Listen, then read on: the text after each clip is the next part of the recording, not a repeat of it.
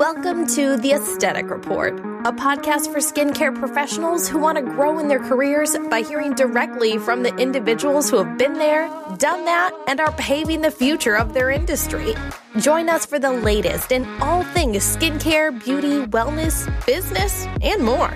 From interviews with leading experts to the burning topics on your mind. The Aesthetic Report starts now.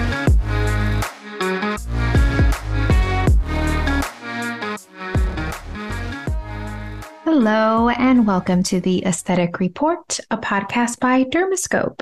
My name is Dorian Reyes, and I am producer of this pod and managing editor of Dermascope Magazine. Thank you so much for tuning in to this monthly Dermascope history lesson. And the subject for this clip to come is none other than Michelle D'Allaird Brenner.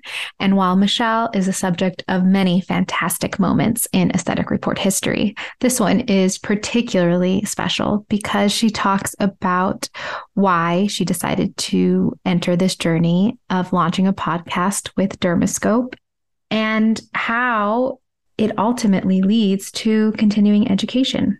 And I'm sure by now you are like, yes, I get it. Continuing education is important, yada, yada, yada.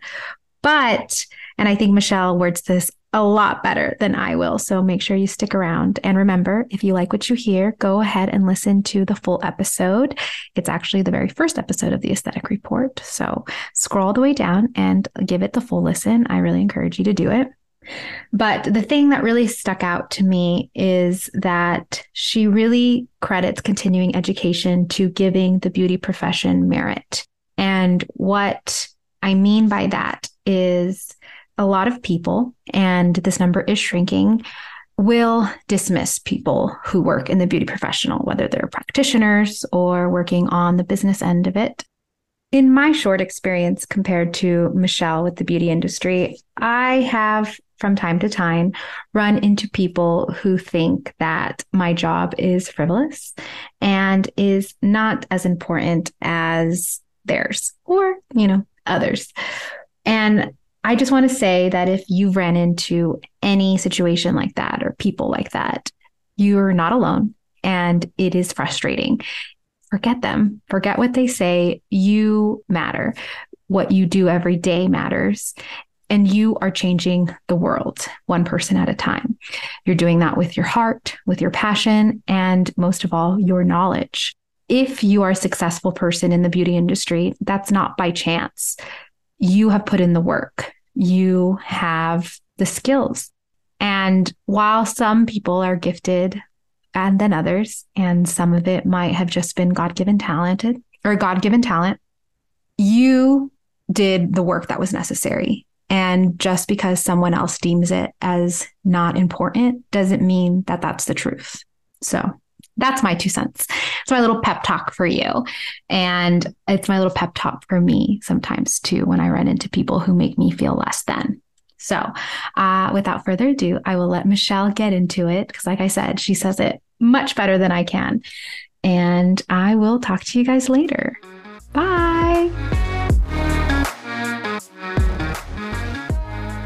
But I want you to kind of explain why you accepted the position of mm. hosting the podcast every month and what you want listeners to gain.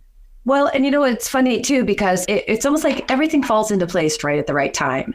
And I, like I said, I, I've been in the skincare and the beauty business since 1987, which is a really long time now, but felt completely fell in love with training and education in the early 90s although working for a skincare company as their aesthetics director and training their new hires on the product line and their procedures and what they did, it was like a huge eye opener because I was training new estheticians.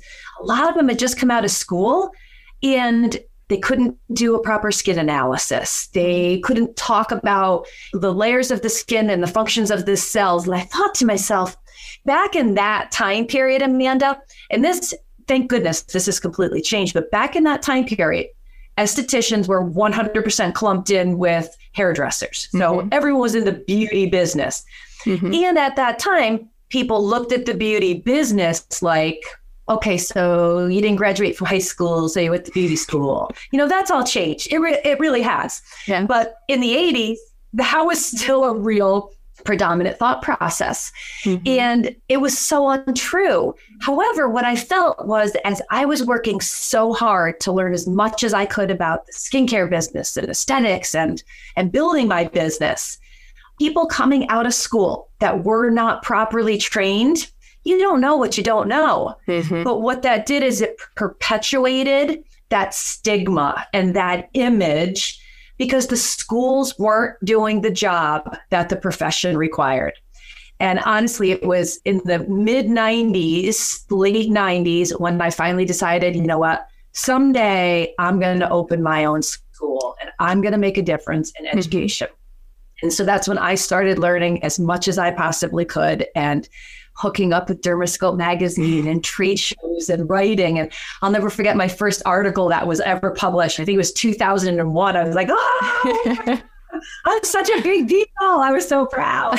um, and then, you know, and then I opened the Aesthetic Science Institute, in 2003. Mm-hmm. And for me, you nailed it when you were talking a few moments ago. For me, what was important was quality education, no brand attachment, no product attachment, no agenda, education and education, education. So that's what I've always been all about. And in any of the articles that I write or the, the presentations that I do anywhere. So when you called and brought this up, I thought to myself, first of all, you know, this is like this like a whole new area for me to be into. It's great since most of us are at home and who knows what's going to happen but I still want the opportunity to help people grow and succeed and to flourish and to know that there's a million billion different opportunities out there. So when you asked me to do this and to host it, I thought, you know what? I can still do that and I can have a blast. I'm really not responsible for it. but you know, I, I can I can talk with, you know, I've worked super, super hard to be successful and to hopefully make a little mark on the industry, but I'm working my way out. It's time for a new generation of just amazing entrepreneurs to show off what they have, whether it's education, whether it's product, whether it's equipment, whatever it is, and to help our industry continue to grow. So for me, this is an unbelievable platform to do that. And I was more than honored to take on the role. More than honored. Thank you for listening to the Aesthetic Report. Be sure to subscribe wherever you listen to podcasts so you'll never miss an episode. If you love the show, leave a review on Apple Podcasts and Spotify and tell all your SD besties to give us a listen.